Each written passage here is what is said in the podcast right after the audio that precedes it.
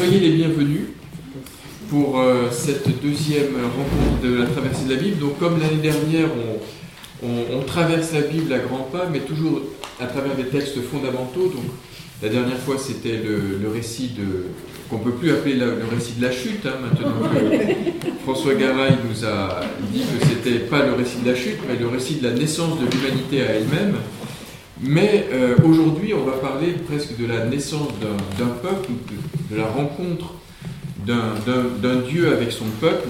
Donc c'est aussi un des récits les plus, lus, les plus commentés, les plus mystérieux euh, de la Bible et de l'Ancien Testament. Euh, je crois qu'aucun d'entre nous n'en a pas entendu au moins deux ou trois versets à une occasion ou à une autre. Et nous allons procéder comme nous l'avons fait avec François Garay, c'est-à-dire dans une, dans une lecture méditative et, et, comment dirais-je, exégétique bien sûr, mais où on essaie toujours de chercher un sens spirituel à, euh, la, au, mot du, texte que, nous trouvons. Voilà, alors je crois que vous avez tous euh, reçu ce passage de l'Exode. C'est le cas oui. Donc on va, on va faire une brève introduction avant de lire le texte. Et ensuite, Marc et moi, mais avec vous, vraiment c'est plutôt une forme d'atelier, on va avancer dans la compréhension euh, voilà, spirituelle du, texte. Alors, bonsoir. Comme introduction, peut-être deux petites choses. D'abord sur le, nom, vous voyez, donc euh, Emmanuel est gentil, il m'a mis Yahvé, YHWH, parce que dans les nouvelles traductions, aussi bien la Nouvelle Bible seconde, malheureusement, que la Tobe, ils ont mis le Seigneur. Donc quand vous voyez dans ces nouvelles traductions le Seigneur, ou dans la vieille seconde, c'était l'Éternel, ça me semblait plutôt euh, plus adéquat. Eh bien, c'est ce tétragramme, on dit le tétragramme Yahvé, Y-H-W-H, Yahvé. En fait, ça se prononçait Yahoo, on le sait très bien. Parce que il y a le charmant monsieur qui s'appelle Nathan Yahoo, euh, donc c'est le Yahoo de, de, Yahvé, en fait, de Y-H-W-H. Ça veut dire Dieu donne. Euh, donc on sait très bien comment ça se prononce. Depuis le deuxième temple, c'est-à-dire le, le temple reconstruit du temps de Cyrus, ils ne prononcent plus, les Juifs ne prononcent plus ce nom YHWH. À la place, ils ont décidé de mettre Adonai ou Hachem, c'est-à-dire le nom. Euh, Adonai, ça veut dire le Seigneur. Donc, euh, quand ça a été traduit en moins 300 par les Grecs, ils ont mis le Seigneur. Euh, curios. C'est à mon avis un contresens, comme le disait le rabbin Garay la dernière fois quand il y a marqué ce tétragramme, c'est plutôt Dieu en tant qu'il est amour, qu'il est euh, compassion, qu'il est miséricorde. Donc euh, Seigneur, on pense à un Seigneur féodal, euh, quelqu'un qui est dominant, qui est au-dessus. c'est pas du tout ça. Donc ça, je crois que déjà c'est le premier point, c'est d'aller creuser ce, nom, de, ce, nom Yahvé qui est donné à Dieu, parce que c'est fondamental, à mon avis, en théologie biblique. Et là, c'est le moment clé pour ça, c'est ce, nom de Dieu, comprendre un peu peut-être ce que ça veut dire. Le deuxième point, c'est que tout cet épisode, c'est le début de la libération hors d'Égypte, ça raconte ça. Or, c'est ce qu'on appelle la Pâque juive, mais c'est fondamental, bien entendu, pour toute la théologie biblique. C'est-à-dire c'est une libération, voir comment cette libération se passe, parce que c'est la base de la Pâque juive, c'est la, la base de, ce qui est relu en Christ comme Pâques, c'est-à-dire comme libération de la mort, du péché, de l'aliénation, de tout ce qu'on veut. De quoi? C'est la question. Donc, c'est un texte fondamental ici. Bonsoir. Aussi bien pour euh, ce Yahvé que pour la Pâque, que pour la libération. Donc, c'est quelque chose d'immense, si vous voulez, ce texte d'absolument immense. Ensuite, comme le disait Emmanuel, on peut le voir aussi ben, comme, comme tout texte de la Bible. Ça parle pas tant de Moïse, de la Pâque, de qui ou de quoi, du passé. Ça parle du présent de notre propre existence. C'est fait pour. On est, on est Moïse. On est euh, NAIT, si on veut entrer dans le texte, on devient Moïse. On est EST. Euh, euh, si on entre dans ce récit, il faut le voir à la première personne, en fait, ce texte, bien sûr. Comme tous les textes de la Bible qui parlent pas ni du passé ni du futur, ils parlent tous du présent de notre existence. Donc on est au, chapitre 2 du livre de l'Exode. Vous savez pourquoi les Égyptiens se sont retrouvés en Égypte, d'après le livre de l'Exode? Les Hébreux. Euh, les Hébreux, pardon. C'est clair pour tout le monde. À, quand remonte l'installation du peuple d'Israël en Égypte? Qui est le, personnage qui, est parti là-bas et pourquoi? Oui, Joseph. Joseph qui a été euh, emmené euh, par, les, par, une caravane et qui est arrivé en Égypte, etc., qui a eu une position extrêmement importante auprès du Pharaon. Et puis le livre de l'Exode commence au moment où le Pharaon ne se souvient pas que le peuple d'Israël était un allié hein, du, peuple égyptien. Et euh, il, est, il est mis en, esclavage. On n'a pas la mémoire de la raison pour laquelle il est arrivé. Et si vous avez un jour à, prêcher, par exemple, sur la présence des étrangers au milieu de nous, les premiers mots de l'Exode sont absolument fabuleux. On oublie pourquoi ils sont là. Et on oublie aussi le bien qu'ils ont fait au pays. Et on les ostracise. C'est vraiment le, début du livre de l'Exode. Peut-être encore une dernière chose avant d'entrer dans le texte c'est la place des femmes dans la naissance de Moïse. Et là encore, je vous invite à relire les chapitres 1 et 2 de l'Exode, c'est juste ce qui précède, et vous allez voir que au moment où Pharaon, celui qui n'a pas connu Joseph, euh, estime qu'il faut liquider tous les premiers-nés mâles du peuple d'Israël, qui va s'opposer aux ordres de Pharaon? Les femmes, les sages-femmes, les servantes, euh, les mères, etc., etc. Et vous avez, c'est absolument extraordinaire, j'ai malheureusement oublié ma Bible, mais vraiment je suis nul. j'en ai eu.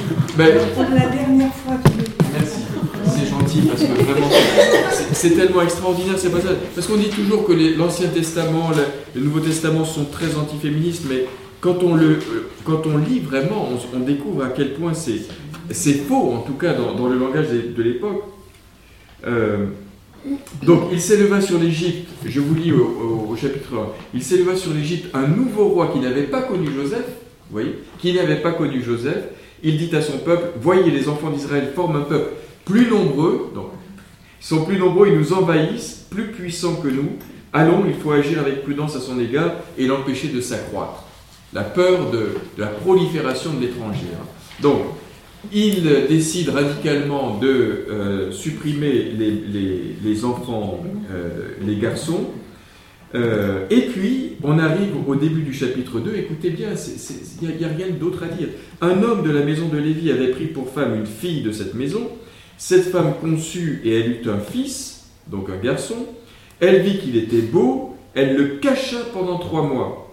Comme elle ne pouvait le tenir caché plus longtemps, elle prit un berceau de jonc qu'elle enduisit de bitume, etc. Ensuite, elle mit Or, la fille du Pharaon descendit vers le fleuve pour faire des ablutions, etc.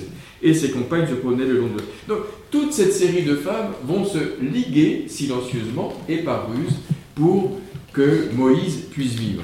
Vous connaissez la signification du nom de Moïse? Sauver des eaux. Voilà. Alors, cela dit, le fait d'aller en Égypte, ils sont allés pour la famine, en fait, c'est tout à fait légitime dans la Bible, d'aller pour la famine, d'aller se réfugier en Égypte. Par contre, le problème, c'est qu'ils y sont restés, qu'ils sont installés. Et ça, c'est un peu comme qui dirait le péché, parce que l'Égypte, ça évoque symboliquement l'industrie humaine. Et donc, on peut faire appel à l'industrie humaine pour des raisons pratiques, mais il ne faut pas s'installer dedans. Si on s'installe dedans, à ce moment-là, l'industrie humaine devient oppression on devient esclave de notre bonne industrie humaine et l'espérance vient dans, euh, justement dans l'activité de construire, de se faire sa vie éternelle avec des pyramides, si vous voulez. Donc ça, c'est considéré comme un péché. Et donc effectivement, le peuple des Hébreux qui va être là libéré, c'est pas un pauvre peuple qui n'a pas eu de chance, qui a été coincé. C'est un peuple qui s'est euh, laissé tomber dans euh, le matérialisme, en fait, ou dans l'humanité, dans, dans l'humanisme athée, finalement. Et ça, c'est pas génial. Ça, c'est pas génial. Donc, euh, l'idée, c'est de retourner dans sa position, dans là où, dans une, un bon équilibre de vie, qui est évoqué, évoqué par euh, la terre de, Canaan, finalement. Alors, on va peut-être commencer par lire euh, ah. le, texte. Voilà, cette, fois-ci, il y en a vu pour tout le monde. Et puis, euh, je ne sais pas, qui, qui, est d'accord de, commencer à lire? Peut-être qu'on peut lire ensemble. Donc, Jean-Claude, si tu commences, ensuite Marie-Laure. Le roi d'Égypte mourut. Les fils d'Israël gémirent du fond de la servitude et crièrent. Le rappel monta vers Dieu du fond de la servitude. Dieu entendit leur plainte. Dieu se souvint de son alliance avec Abraham, Isaac et Jacob. Dieu vit les fils d'Israël. Dieu se rendit compte. Trois points de suspension. Continue. Comme tu veux. Si, Vas-y, vas-y, continue. Je trouve que tu lis très bien, donc tu peux y aller. Hein. Moïse faisait paître le troupeau de son beau-père, Jétro, près de, Madian. Il mena le troupeau au-delà du désert et parvint à la montagne de Dieu, à l'Oreb. L'ange de Yahweh lui apparut dans une flamme de feu du milieu du buisson. Il regarda. Le buisson était en feu et le buisson n'était pas dévoré. Moïse dit, Je vais faire un détour pour voir cette grande vision. Pourquoi le buisson ne brûle-t-il pas? Yahweh vit qu'il avait fait un détour pour voir, et Dieu l'appela du milieu du buisson. Moïse, Moïse, lui dit, me voici. Il dit, n'approche pas d'ici. Retire tes sandales de tes pieds, car le lieu où tu te tiens est une terre sainte. Il dit, je suis le Dieu de, ton Père, Dieu d'Abraham, Dieu d'Isaac, Dieu de Jacob. Moïse se voila la face, car il craignait de regarder Dieu. Yahweh dit, j'ai vu la misère de mon peuple en Égypte, et je l'ai entendu crier sous les coups de ses chefs de corvée. Oui, je connais ses souffrances. Je suis descendu pour le délivrer de la main des Égyptiens et le faire monter de ce pays vers un bon et vaste pays, vers un pays ruisselant de lait et de miel, vers le lieu du Canaéen, du Hittite, de l'Amorite, du Périzite, du Hiwite et du Jébusite. Et maintenant, puisque le cri des fils d'Israël est venu jusqu'à moi, puisque j'ai vu le poids que les Égyptiens font peser sur eux, va maintenant. Je t'envoie vers le Pharaon, fais sortir d'Égypte mon peuple, les fils d'Israël. Moïse dit à Dieu, Qui suis-je pour aller vers le Pharaon et faire sortir d'Égypte les fils d'Israël?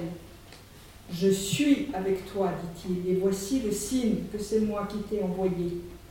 Quand tu auras fait sortir le peuple d'Égypte, vous servirez Dieu sur cette montagne. Moïse dit à Dieu, Voici, je vais aller vers les fils d'Israël et je leur dirai, Le fils de vos pères m'a envoyé vers Dieu. Pardon, le Dieu de vos pères m'a envoyé vers vous. S'ils me disent, Quel est ton nom Que leur dirai-je Dieu dit à Moïse, Je suis qui je serai il dit, Tu parleras ainsi aux fils d'Israël. Je suis, je n'ai pas trouvé la vie, je suis envoyé vers vous. Dieu dit alors encore à Moïse, Tu parleras ainsi aux fils d'Israël. Yahvé, Dieu de vos pères, Dieu d'Abraham, Dieu d'Isaac, Dieu de Jacob, m'a envoyé vers vous. C'est là mon nom à jamais et c'est ainsi qu'on évoquera d'âge en âge. Va, réunis les anciens d'Israël et dis-leur, Yahvé, Dieu de vos pères, Dieu d'Abraham, d'Isaac et de Jacob, m'est apparu en disant, j'ai décidé d'intervenir en votre faveur à cause de ce que on vous fait en Égypte.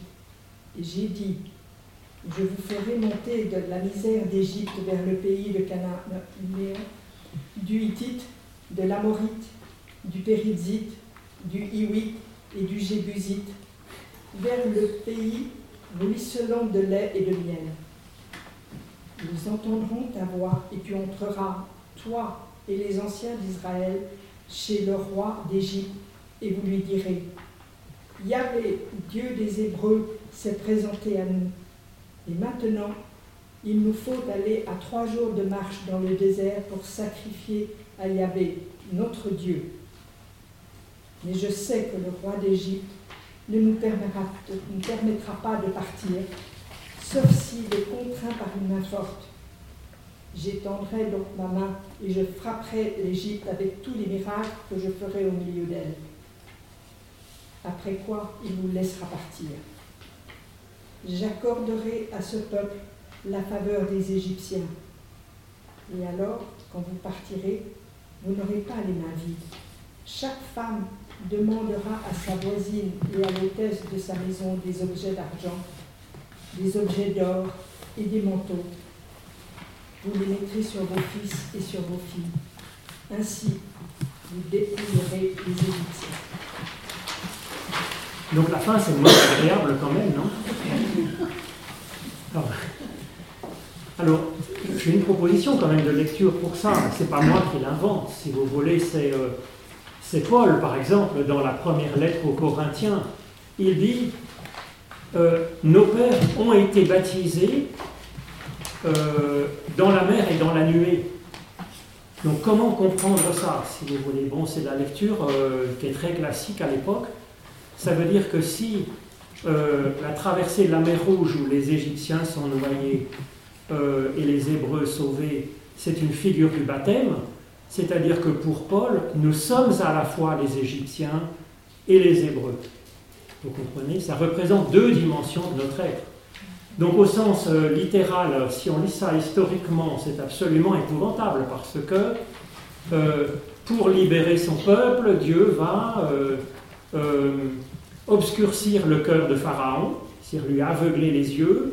Ils vont le tromper, lui mentir, tuer ses enfants, tuer son armée, euh, et puis vole euh, l'or et l'argent euh, des Égyptiens pour partir en courant.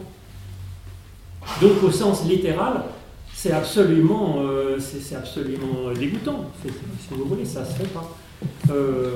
mais au sens spirituel, ça va, parce que si ça représente notre parti d'activisme, notre parti euh, qui, place sa confiance simplement dans, le faire, eh bien, notre parti spirituel, notre être, a le droit de profiter de cela, si vous voulez. On a le droit de ruser avec notre activisme pour euh, le transformer en spirituel. Ça, on va le trouver aussi dans des paraboles de Jésus, avec euh, faut tromper, l'économe euh, infidèle, ça s'appelle. C'est une parabole de l'économe infidèle qui est horrible aussi. Hein, se faire des amis avec les richesses injustes. C'est dégoûtant au point de vue moral. Si on le lit au niveau spirituel, à ce moment-là, c'est possible et ça convient. Donc on a le droit, si vous voulez, euh, bah, de s'ouvrir à des lectures qui sont, qui étaient celles de l'époque, où nous sommes à la fois, je vous disais, nous sommes Moïse, mais nous sommes aussi le peuple hébreu, nous sommes aussi le peuple égyptien dans ce texte. Il faut ruser avec nous-mêmes, peut-être, pour que le meilleur de nous-mêmes, la partie de la personnalité profonde, la partie de l'être, gouverne la voix.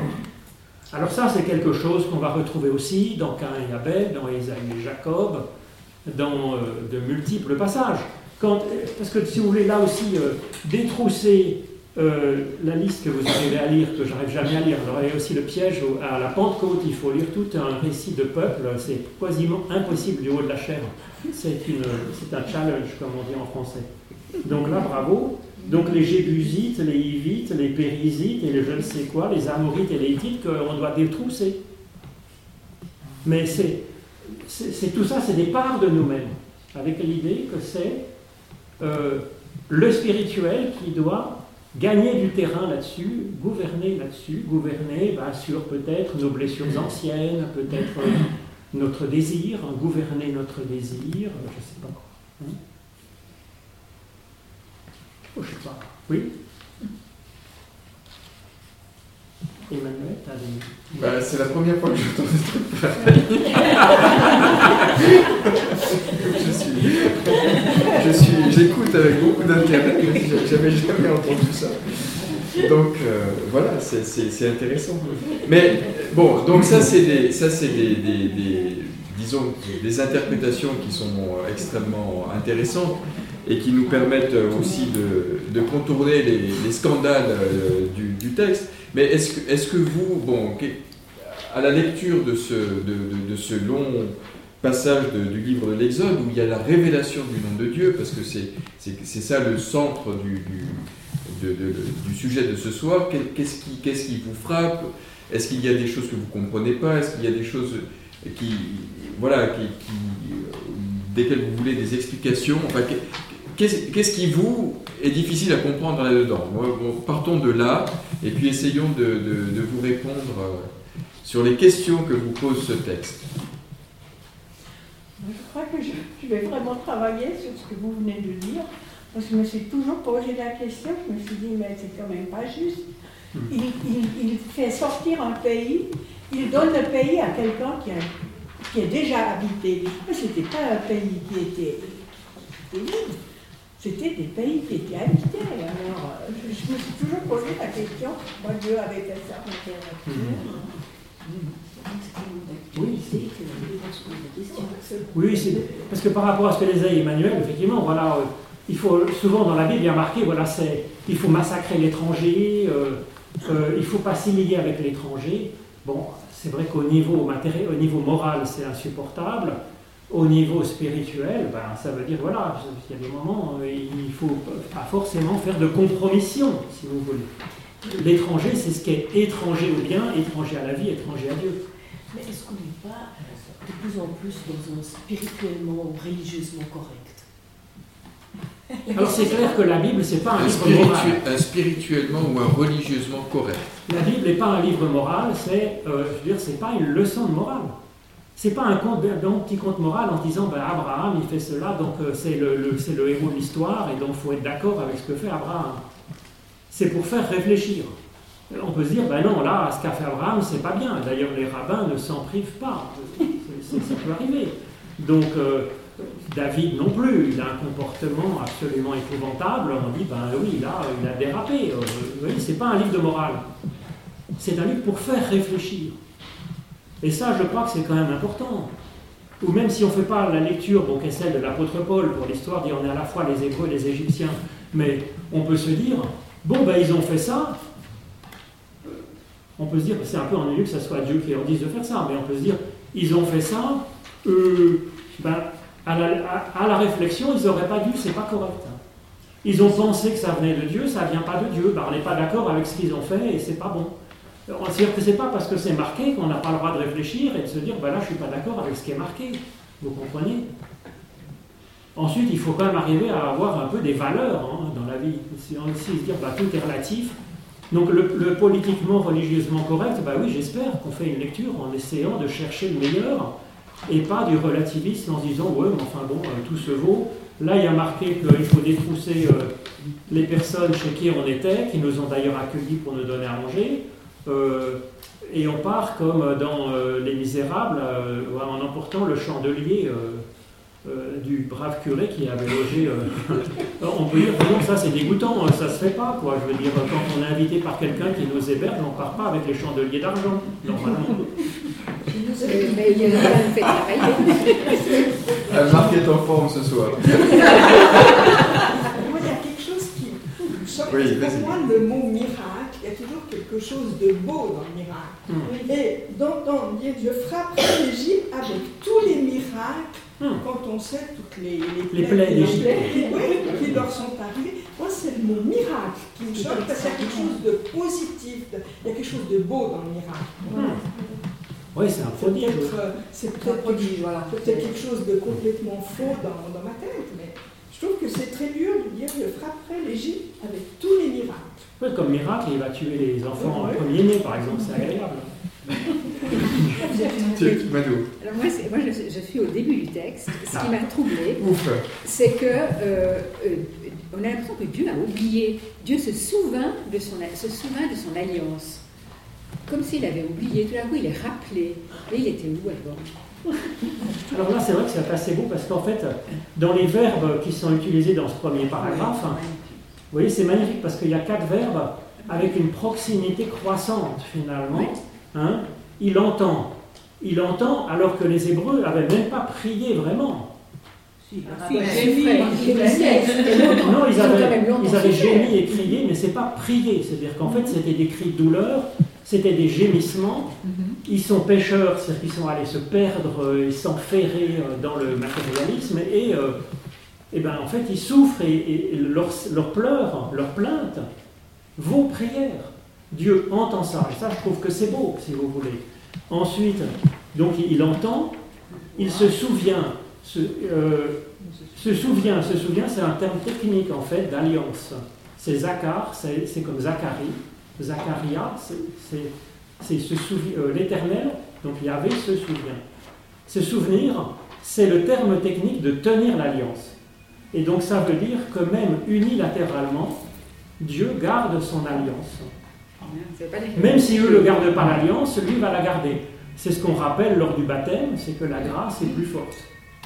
Ça, je crois que c'est quand même intéressant parce que euh, on peut penser que pour que Dieu se souvienne de son alliance, il faut le prier assez bien, il faut faire des rites de propitiation.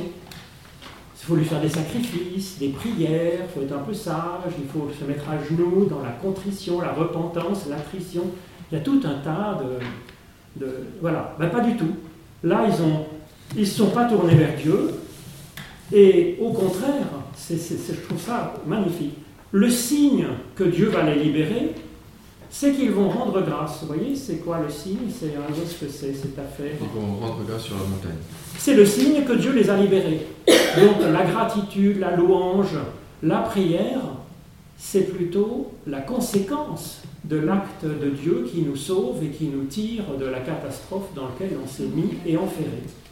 Et ça, c'est un retournement, si vous voulez, qui est quand même passionnant, qui est typique de l'alliance avec Abraham.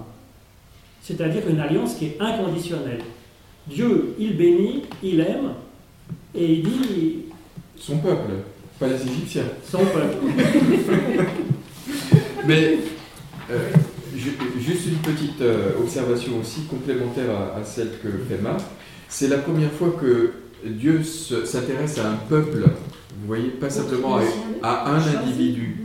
C'est-à-dire, là, jusqu'à présent, bah, il avait choisi Abraham, ensuite euh, il fait alliance avec des individus, il, mandate, il convoque, il envoie, il fait des tas de choses avec des individus. Ici, avec le livre de l'Exode, et c'est pour ça qu'on dit que l'Exode, c'est vraiment la naissance du peuple d'Israël, il voit le peuple en,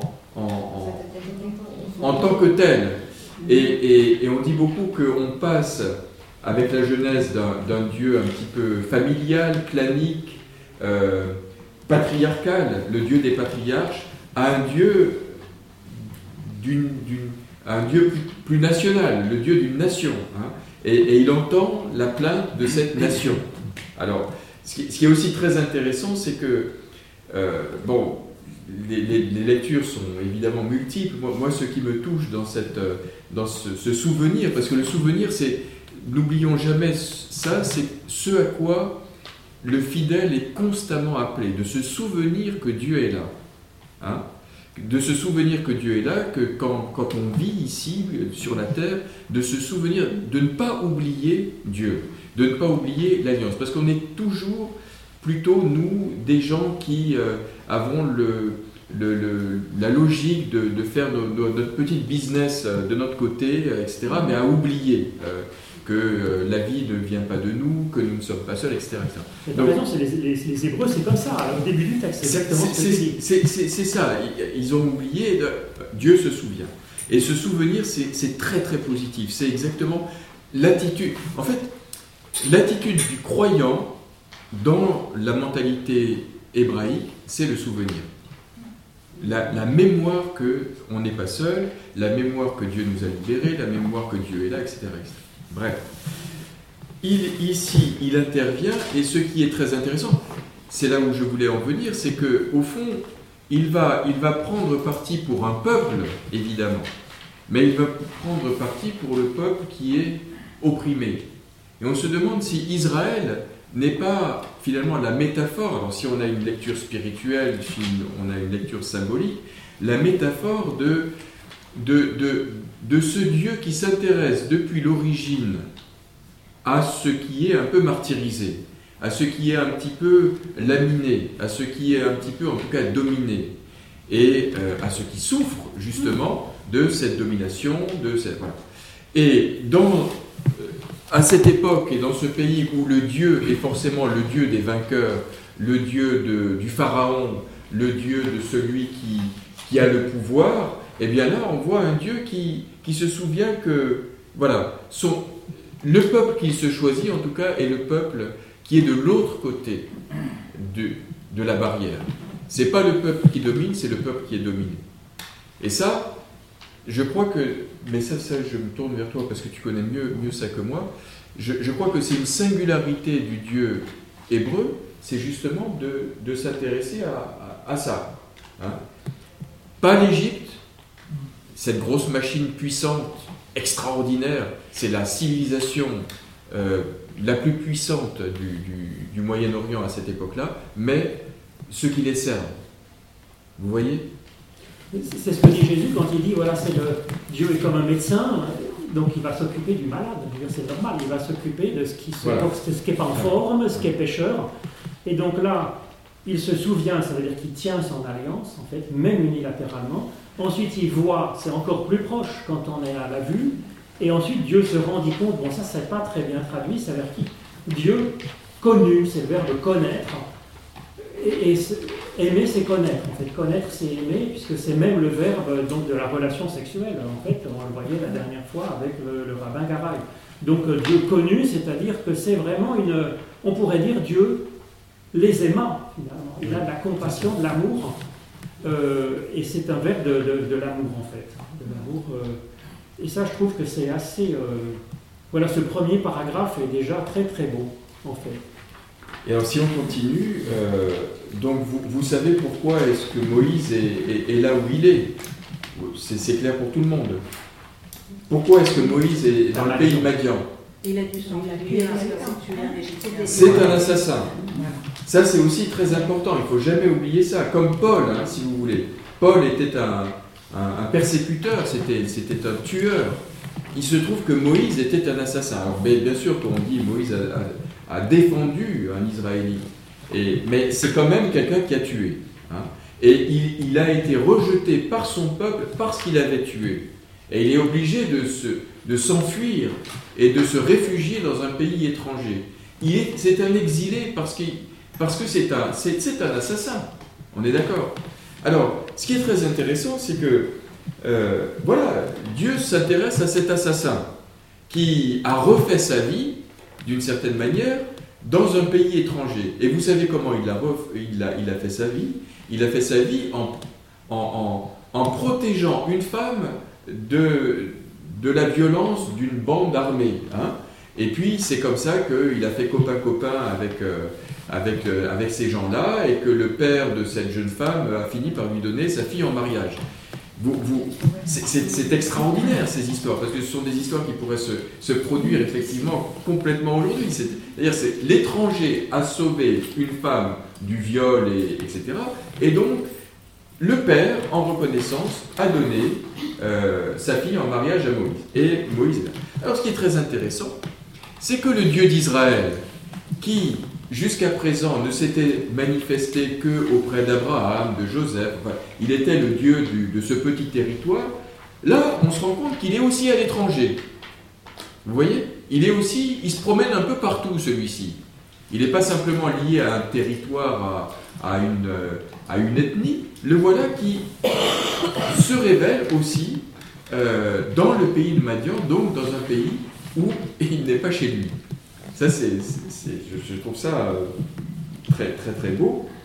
Et euh, nous arrivons, alors, quand même, ce qui est quand même le centre, c'est la révélation de, de- de son identité. hein. Vous, vous êtes d'accord? Oui, je t'en prie. ce- cela dit, si tu veux aller, euh, aller au-delà du désert et parvenir à la montagne de Dieu, c'est là, je veux dire, chaque mot veut dire quelque chose. Le désert, alors c'est assez connu parce qu'on le voit régulièrement, on le voit même dans le Nouveau Testament avec euh, Jésus qui va au désert. Le désert, il y a un peu un jeu de mots en fait. C'est que le désert, c'est mi de bar et la parole, c'est dabar. Donc, il y a deux, étym- deux façons de lire midbar, le désert, en hébreu. Soit c'est min dabar, ça veut dire en dehors de la parole, c'est le lieu du silence, le lieu de la, où on est en retrait pour euh, la solitude, le silence, c'est lieu d'un temps de retraite. Mais ça veut dire aussi, c'est aussi le participe présent de parler, mais de ber, et donc à ce moment-là, ça veut dire parlant. Donc on est à la fois plongé, on prend un retrait dans le silence, et à la fois on est plongé dans la parole. Donc c'est un lieu où peut résonner la parole de Dieu, et pour ça, il faut se mettre un peu à l'écart. Enfin bon, c'est tout ce jeu sémantique-là, si vous voulez, qui est en jeu dans le fait que ce soit au désert. La montagne, symboliquement, c'est une hauteur, c'est là où on est plus proche de Dieu, mais il ne nous est pas dit qu'il priait Dieu encore. Mais il était, on pourrait le dire, puis le fait d'être berger aussi, c'est quand même une certaine façon d'être. C'est une, alors, comme le disait Emmanuel, il était dans la violence, dans la supériorité.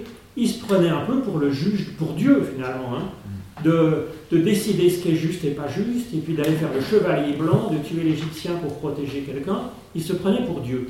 Là, non, il est dans la compassion. Il s'occupe des bêtes, des troupeaux, donc il soigne, il accompagne, il porte et il guide. Donc il est, c'est une autre, il est dans une autre théologie, dans une autre façon d'être, dans la recherche de solitude, dans l'intériorité, dans l'élévation, pas dans la prière ou dans la religion, hein, mais dans une certaine élévation spirituelle, dans un, je pense que c'est ça que ça pourrait évoquer, si vous voulez. Ensuite, il y a marqué l'ange lui est apparu. Chaque fois qu'il y a un ange, il ne faut pas avoir une bête à plumes. Ça veut dire, c'est de la mystique, en fait. C'est de la prière, c'est du. C'est tout d'un coup euh, notre meilleur fond. Donc, euh, là où réside, là où s'anime le souffle qui nous a été donné, qui est donné à toute personne humaine, sans distinction, bien entendu, c'est là que ça se joue, finalement. Il y a quelque chose là qui frémit et qui s'anime. Et puis, il arrive donc devant un buisson, euh, buisson ardent, on dit, voilà, le buisson ardent qui brûle sans euh, se consumer. Alors, il y a beaucoup de- les- pères de l'Église, les rabbins disent alors pourquoi un buisson d'épines Qu'est-ce que ça veut dire? Les interprétations sont complètement libres de se dire pourquoi ils ont dit un buisson et pas un olivier, un sycomore. On va dire dans le désert, c'est plutôt des buissons. Bon, ils auraient pu mettre autre chose. Hein. Bon, ça peut être l'humilité, ça, Dieu apparaît dans les choses simples et humbles. Ça peut être. euh, Il y a des gens qui disent oui, mais c'est un buisson d'épines. Donc en fait, il y, a, aussi là quelque chose de piquant et de mauvais, ben, même dans quelque chose de pas génial, Dieu peut quand même s'exprimer. Il y a l'idée que on ne peut pas sculpter quelque chose dans du bois d'épines, hein, dans du bois de ronces, on ne peut rien sculpter. Donc euh, ça évite de faire une idole avec euh, ce buisson.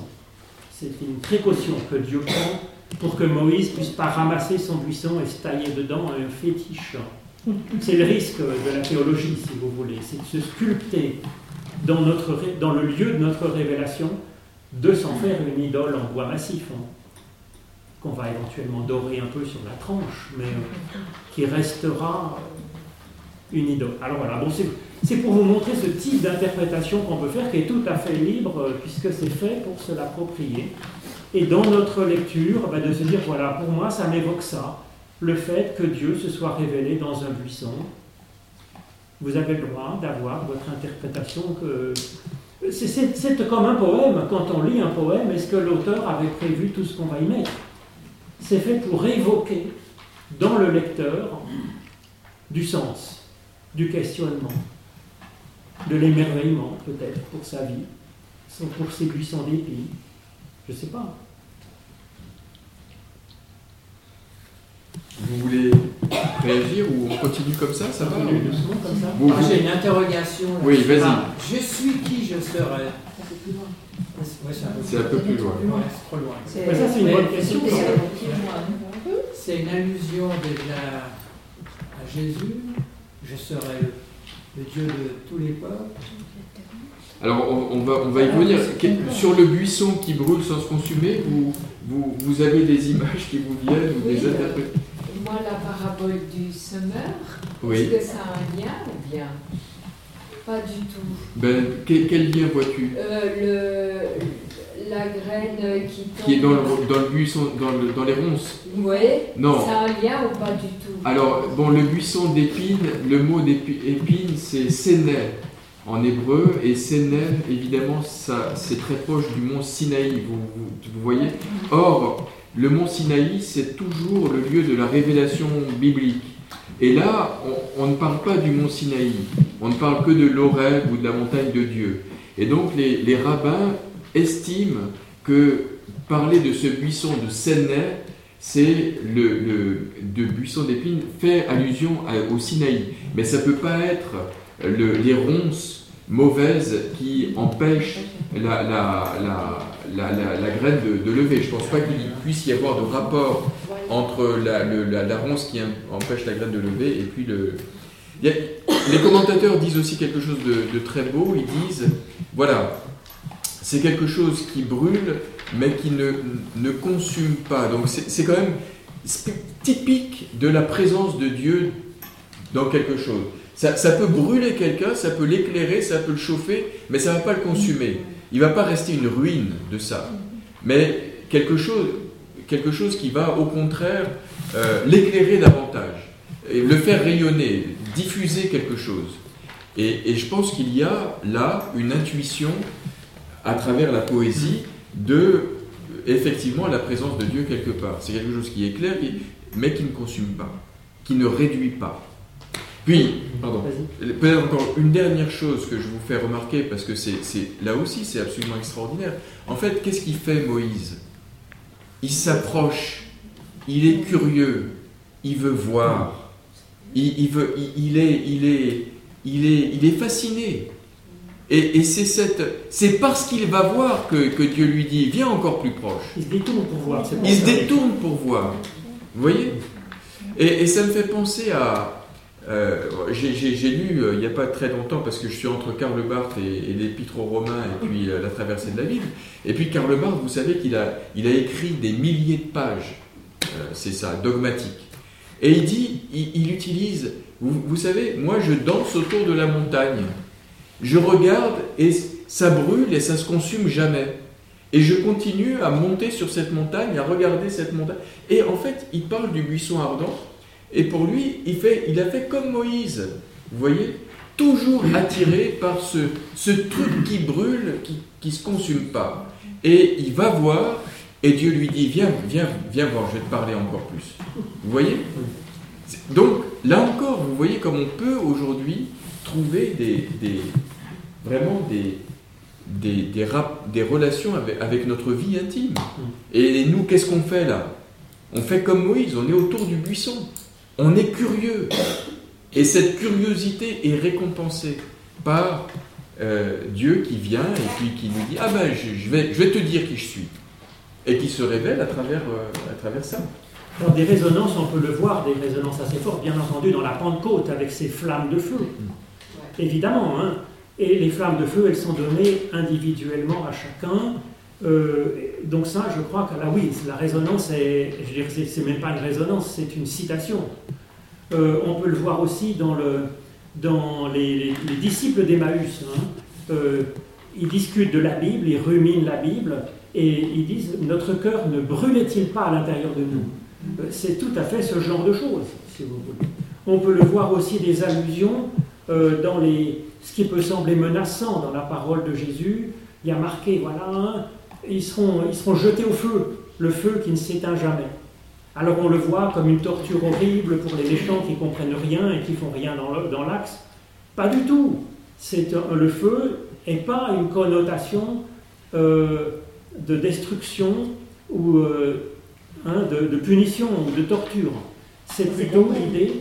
C'est Daniel alors. La GN, c'était la, c'était, la décharge municipale où ça brûlait, mais c'était euh, le feu de la GN, c'est le feu où on, vient brûler les ordures, effectivement, mais c'est, de la purification. C'est-à-dire, c'est pas la destruction, comme le dit Emmanuel, où ça viendrait anéantir. Ça vient plutôt purifier, comme on purifiait le minerai, c'est pour, euh, au contraire, c'est pour faire du bien au minerai, pour éliminer ce qui est de l'ordre de l'ordure, de la terre, pour garder l'or et l'argent. C'est ce que dit Paul d'ailleurs, hein, il dit, même quand on est pécheur, on est sauvé comme à travers le feu, il nous dit.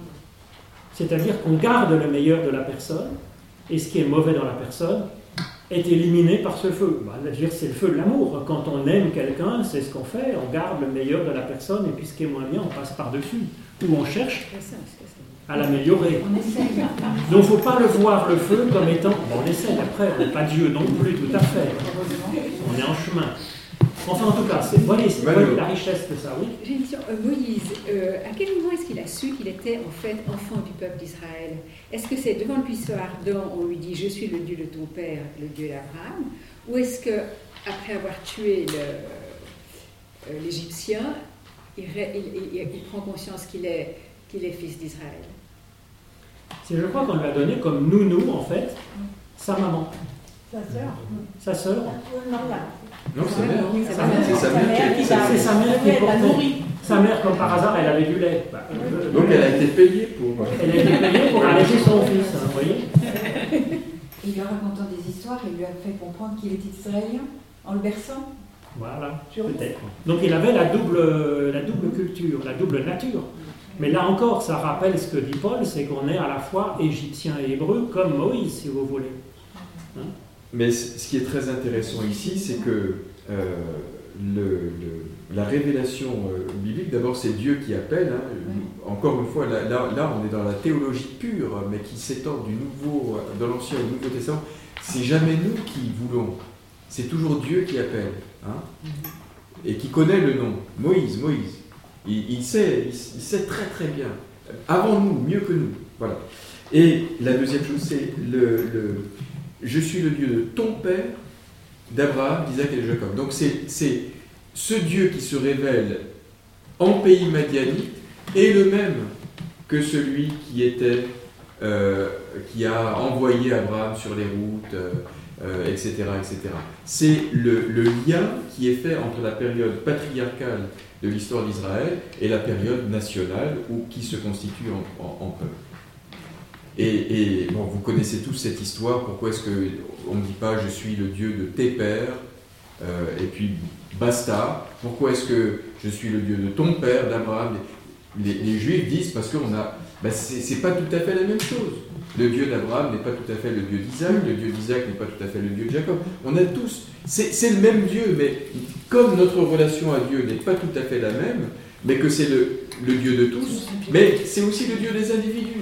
Vous voyez et, ça, c'est vraiment le, respect de ce, Dieu qui est pour tous, mais pour tous un Dieu individuel. Vous voyez? Donc, alors je suis le Dieu de ton Père, mais aussi, n'oublie pas, s'il n'y a pas seulement ton Père, il n'y a pas seulement tes pères, c'est des individus. Hein Ce n'est pas, la masse. Et là aussi, ça, le distingue de ces dieux égyptiens ou de l'Égypte qui est toujours venu dans la masse.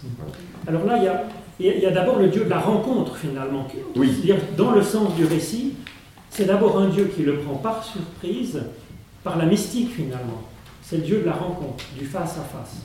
Ensuite, il, fait le lien avec le Dieu de ton père, d'Abraham, d'Isaac et de Jacob. Pour nous, on pourrait dire c'est le Dieu de la Bible, finalement.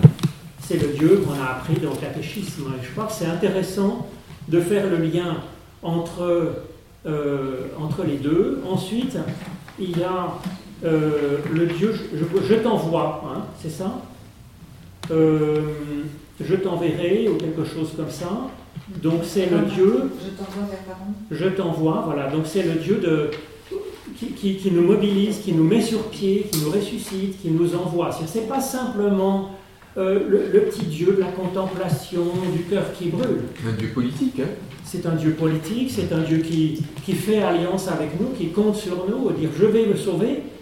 Comment je vais sauver? Il aurait pu le faire avec un miracle, voilà. Mais pourquoi il ne le fait pas tout seul? D'ailleurs, c'est ce que dit Maurice, mais pourquoi moi Euh, Fais-le toi, je veux dire, c'est- après tout, c'est toi qui es Dieu. Non, c'est un Dieu qui travaille, qui nous met sur pied, qui nous met à l'œuvre. hein. Et puis le troisième, eh bien, c'est euh, c'est le, c'est le Dieu qui se révèle avec, voilà, comme disait monsieur, le je suis. Et ça, c'est quand même un Dieu qui est le Dieu de la philosophie. Euh, de la philosophie, de la théologie, un Dieu où on, se, on va couper les cheveux en quatre, on va s'interroger sur Dieu comme source de l'être finalement. Oui, parce que c'est ça, c'est que cette réflexion sur le Dieu je suis, c'est euh, de la théologie, de la philosophie pure. Les, les- quand c'est traduit en moins 300, donc euh, en, en grec, hein, donc pour faire la Septante, hein, parce que la, la traduction grecque antique, hein, de- du temps d'Alexandre le Grand, ils ont traduit par je suis l'étang. Egoémie, Ah o, aune, l'étang. Mais ça, c'est très grec. Tu es d'accord? Et c'est que- oui, c'est la, ils, ont, ils en ont fait en moins 300, hein, je veux dire, ils ont fait complètement la jonction, le lien avec de la philosophie grecque, euh, philosophie vraiment spéculative. Vous voyez? Donc on a le Dieu de la rencontre, de la mystique, le Dieu de la Bible, le Dieu qui nous met au boulot, c'est un peu fatigant celui-là, tant pis, et puis le Dieu de la philosophie. Et finalement, euh, je dirais ce passage, cette, euh, cette articulation entre les quatre, à mon avis, est complètement géniale. Parce que chacun va contrebalancer les autres, va rappeler l'autre, l'autre façon de vivre Dieu à l'ordre, va empêcher qu'on fasse une idole, va empêcher qu'on soit dans la superstition, Qu'on le fige. ou qu'on le fige dans une seule composante, qu'on en fasse par exemple le- une pure philosophie ou une pure théologie spéculative, ou que ce soit pur, euh, ou, ou- ou bien le, le Dieu de euh, le Dieu de l'entraide, en disant voilà l'essentiel Dieu c'est le dans le service de l'autre, aussi, aussi dans le service de l'autre, mais c'est pas que ça, ou alors que c'est que le, Dieu de la contemplation et de la mystique. Oui aussi, mais une fois que tu as bien contemplé Dieu, il y a un moment où tu peux te dire, oui, mais enfin bon, il faut aller un peu au boulot aussi, je veux dire. euh. Donc c'est ces quatre euh, visages de Dieu, je trouve, sont absolument géniaux. Je trouve c'est puissant, c'est puissant. Les, les- je, je signale juste que les rabbins sont très embarrassés avec cette ontologie parce que, alors pour eux, c'est vraiment le, le- le paganisme total. hein. C'est euh, le- le- l'étang, euh, c'est pas de chez eux. hein. Et C'est le canard qui est dans temps, c'est pas Dieu. c'est exactement ça. Et alors, pour eux, ben, c'est un je suis, parce que, le, en fait, YHWH, vous le savez, c'est une, c'est une conjugaison du verbe être aux trois temps de l'indicatif. hein. Donc, pour, euh, pour quelqu'un comme Martin Buber, par exemple, je suis, qui je serai, qui j'ai été, c'est c'est la présence. hein. Et ça, la présence, c'est très juif. La présence de Dieu, La Shekinah. la Shekinah. Ça, ils sont. Ça, ça ils- ils- ça va, ils- ça, c'est cachère. L'ontothéologie, il se méfie un peu. Mais c'est aussi une manière. euh, la présence, c'est aussi une question d'être, parce que pour les Grecs, c'est aussi, lié. L'être est aussi lié à la présence. Je vous fais observer la réticence de Moïse. La réticence de Moïse qui veut pas. hein. Ça, c'est aussi une, thématique très très importante dans tous les récits de vocation. Personne ne veut y aller. Et c'est ça qui signe l'authenticité d'une révélation. C'est que c'est pas notre volonté propre. On veut pas y aller. Il veut pas y aller. Voilà.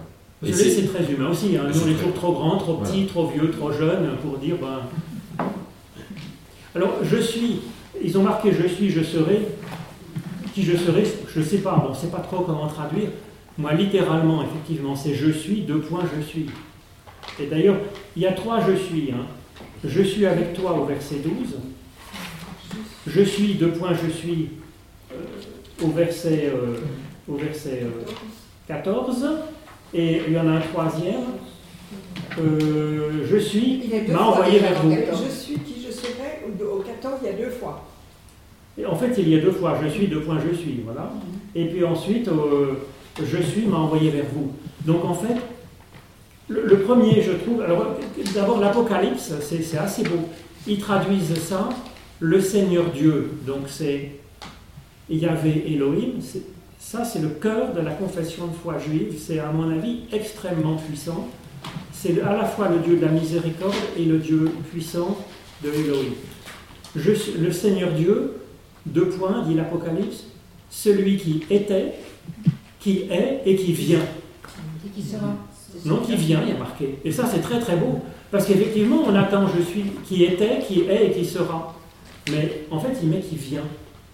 Je trouve que ça, c'est c'est- c'est magnifique. Parce qu'il y a un mouvement, il y a une dynamique. euh, c'est pas simplement le Dieu, justement, de l'étang. Vous voyez Mm. L'étang, on imagine un étang, sans jeu de mots, avec jeu de mots, bien calme, comme ça, qui dure de toute éternité. Non, c'est le Dieu qui vient, il y a une sorte de verbe dynamique qui arrive, qui est un verbe peut-être aussi de conversion pour nous, de croissance, de progression, c'est très très beau, quoi. Traduction en grec de l'Apocalypse, très très belle. Mais alors là, il y a je suis, deux points, je suis. Je suis avec toi, c'est. Il y avait Imka, je trouve c'est un très beau nom de Dieu aussi. Il s'appelle Je suis avec toi. C'est. Je trouve que c'est touchant, c'est franchement touchant. C'est Dieu qui est avec nous, qui nous accompagne, même quand on va se perdre, ben, il nous accompagne. C'est Emmanuel oui, sauf qu'Emmanuel, ce serait au pluriel, quoi. C'est Dieu avec nous. Ça, c'est Dieu avec, comme disait Emmanuel, c'est à la fois Dieu avec nous, certes, et c'est Dieu avec, euh, avec toi. J'en profite pour glisser que bien sûr que tous les je suis de l'évangile, les sept je suis du Christ dans l'évangile de Jean, je suis la lumière, je suis euh, euh, le chemin, s- réfèrent tous à cet Exode 3.14, Hmm. bien sûr. Oui. Et c'est le Christ qui se réapproprie ici avec un culot inouï, avec une audace euh, qui n'appartenait vraiment qu'à lui, le nom de Dieu. Aux oreilles juives, je suis, c'est c'est sacré, on n'y touche pas. hein. Lui, quand il dit je suis la lumière, je suis le chemin de la vérité de la vie, je suis, etc., etc., vous- vous- on, on est, en- il, il- il prend, il endosse tout, toute cette, euh, tout ce nom, il le prend pour lui. Le, le pire, c'est quand, euh, afin que vous croyiez que moi, je suis. Oui. Je suis quoi? Il n'est pas la lumière, la porte ou le berger, il est je suis tout court. Ça, ça fait mal, ça pique un peu, quoi, voyez? Oui, c'est sûr que c'est immense, oui. Mais en même temps, c'est pour que nous aussi, on soit à l'image de ce Dieu je suis. si vous voulez. C'est pas euh, uniquement Jésus-Christ, Mm.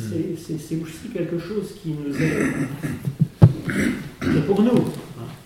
Oui, parce que il y, a- il y a aussi, un- je me demandais s'il n'y avait pas aussi un- une, une- une- une espèce d'ironie entre le qui suis-je de Moïse, hein, parce que Moïse a dit, dit qui suis-je et le je suis, et le je suis de Dieu qui va remplir le qui suis-je de Moïse et qui va permettre à Moïse d'être Moïse. Vous voyez? Il y, a, il y a ça aussi. Donc, Sauf que là, il n'y a pas le verbe être. Mais quand même, par exemple. c'est pas, c'est pas le verbe être dans le qui suis-je pour aller Euh, vers C'est juste, Ah oui. c'est qui, qui moi en fait. Ah, qui- mais qui- c'est comme en français, oui, mais c'est comme en Ouais. hébreu, il y a. oui. Oui, parce qu'il y a. Ah, c'est plutôt pas moi. moi. D'accord. Mais quand même, tu as raison. Quand même, tu as raison. À mon avis, c'est J'ai ça. spirituellement raison. Non, mais pas seulement, parce que dans le, Littéralement, texte, dans le texte construit ce que tu dis. C'est-à-dire que il dit pourquoi moi de dire c'est à toi de le faire. ouais, ouais. Donc il y a bien ce jeu-là, Ouais, en fait. Et néanmoins, ce que va, ce que va faire Dieu, c'est que il va transformer Moïse à son image, c'est-à-dire je vais les ça. sauver par toi, avec toi. Donc euh, c'est exactement ce que tu dis. C'est exactement ce que tu dis. Bado Donc, tu as une question? Non, je voulais juste dire que l'absence de- du verbe être en hébreu, c'est par référence à la présence. C'est vrai qu'ils utilisent normalement pas le verbe être. hein. C'est- Ouais, rare qu'on l'utilise. C'est pour, euh, pour rendre euh, justice à, à Yahvé. Oui, c'est c'est juste. c'est par comme le nom de Dieu qu'on ne prononce pas en fait. hein. Ouais, c'est ça. Ça, il y a un joli psaume, je ne sais plus c'est lequel, c'est dans les 65, je ne sais pas quoi. Le, euh, pour, pour- toi, la, la bonne louange, c'est le silence, en fait. C'est un joli psaume, en 60, je sais combien. Ma question c'était, tu dis je suis de point je suis? c'est ta façon de traduire je suis qui je serai? C'est ça? Il y a marqué ayez, HR, ayez. Donc en fait, le HR, c'est le, le pronom relatif. euh, et puis c'est quand même la même chose avant et après. Donc je suis, qui je suis. Ou- mais alors bon, effectivement, comme la, la vocalisation. tout au présent. Quoi En hébreu, c'est tout au présent. Il n'y a pas. C'est compliqué parce que la vocalisation, elle n'est pas d'époque en fait, si vous voyez ce que je veux dire. C'est comme euh, la tapisserie de votre fauteuil, euh, elle n'est pas du temps de Louis XV, elle est après. Donc c'est quand même un fauteuil avec une tapisserie dessus, mais elle n'est pas d'époque. Les voyelles, on ne sait pas trop. Donc les voyelles de, de Heye, c'est un peu vaseux, quoi. Donc on ne sait pas, c'est à la fois le présent, le futur et le passé. Donc c'est un peu compliqué. Mais les voyelles ne sont pas d'époque. Donc il y a le verbe être, hein, mais on ne sait pas à quel temps. C'est ni puis il y a, présent ni il y a- futur. il y a la, la forme inaccomplie en hébreu que nous n'avons pas. C'est-à-dire que c'est- le- quelque présent dans je, Voilà. je serai. voilà. Parce que ça veut dire je suis qui je Oui. serai. Il y a encore quelque chose Oui. C'est-à-dire que le, le je suis n'est pas, n'est pas limité au, pas au présent. Voilà. C'est ça. Voilà. C'est ça. Voilà. Et, et ça veut dire que s'il n'est pas limité au présent, il n'est pas limité euh, ni dans le futur ni dans le passé, tu vois. Ça peut être un je suis dans le passé, maintenant et dans et après. Bon, c'était la même question. Euh, je vous pose la-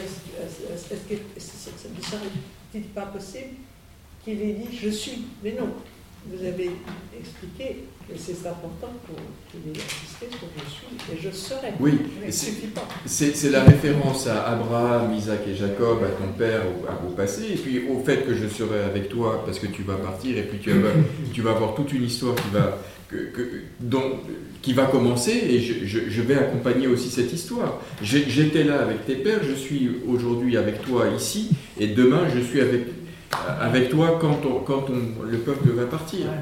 Voilà, c'est c'est vraiment ça. Alors au point de vue, on peut, on peut dire je suis, deux points, je suis, c'est le seul qui peut dire je suis au sens propre. Parce que nous, on est issus de nos parents, c'est-à-dire qu'on n'est pas, on n'est pas source de notre être. On vient de nos parents, on vient d'une culture, euh, on a la matière qui nous porte, bah, elle vient avant, elle était de la salade et des nouilles. oui, donc, euh, mais par contre, Dieu est le seul qui peut dire je suis Mm. parce qu'il est incréé, euh, il est, il, il est pas, il est sans, sans source, il est depuis toujours et pour toujours. Mais à propos de, toujours et de toujours, euh, il y a un moment où il faut s'arrêter et c'est- on salue l'artiste là. Sinon, on y a encore après-demain à discuter de ça. hein. Bon, est-ce que vous vous, re- ça va, c'est pas trop compliqué, vous vous retrouvez, euh, c'est pas trop abstrait, vous vous ennuyez pas, personne n'a dormi, c'est bien. Alors la prochaine fois, c'est le psaume premier, non? Psaume La prochaine fois, 1, c'est oui, heureux. Et on a pas allumé la, je sais pas si on a- je vais chercher.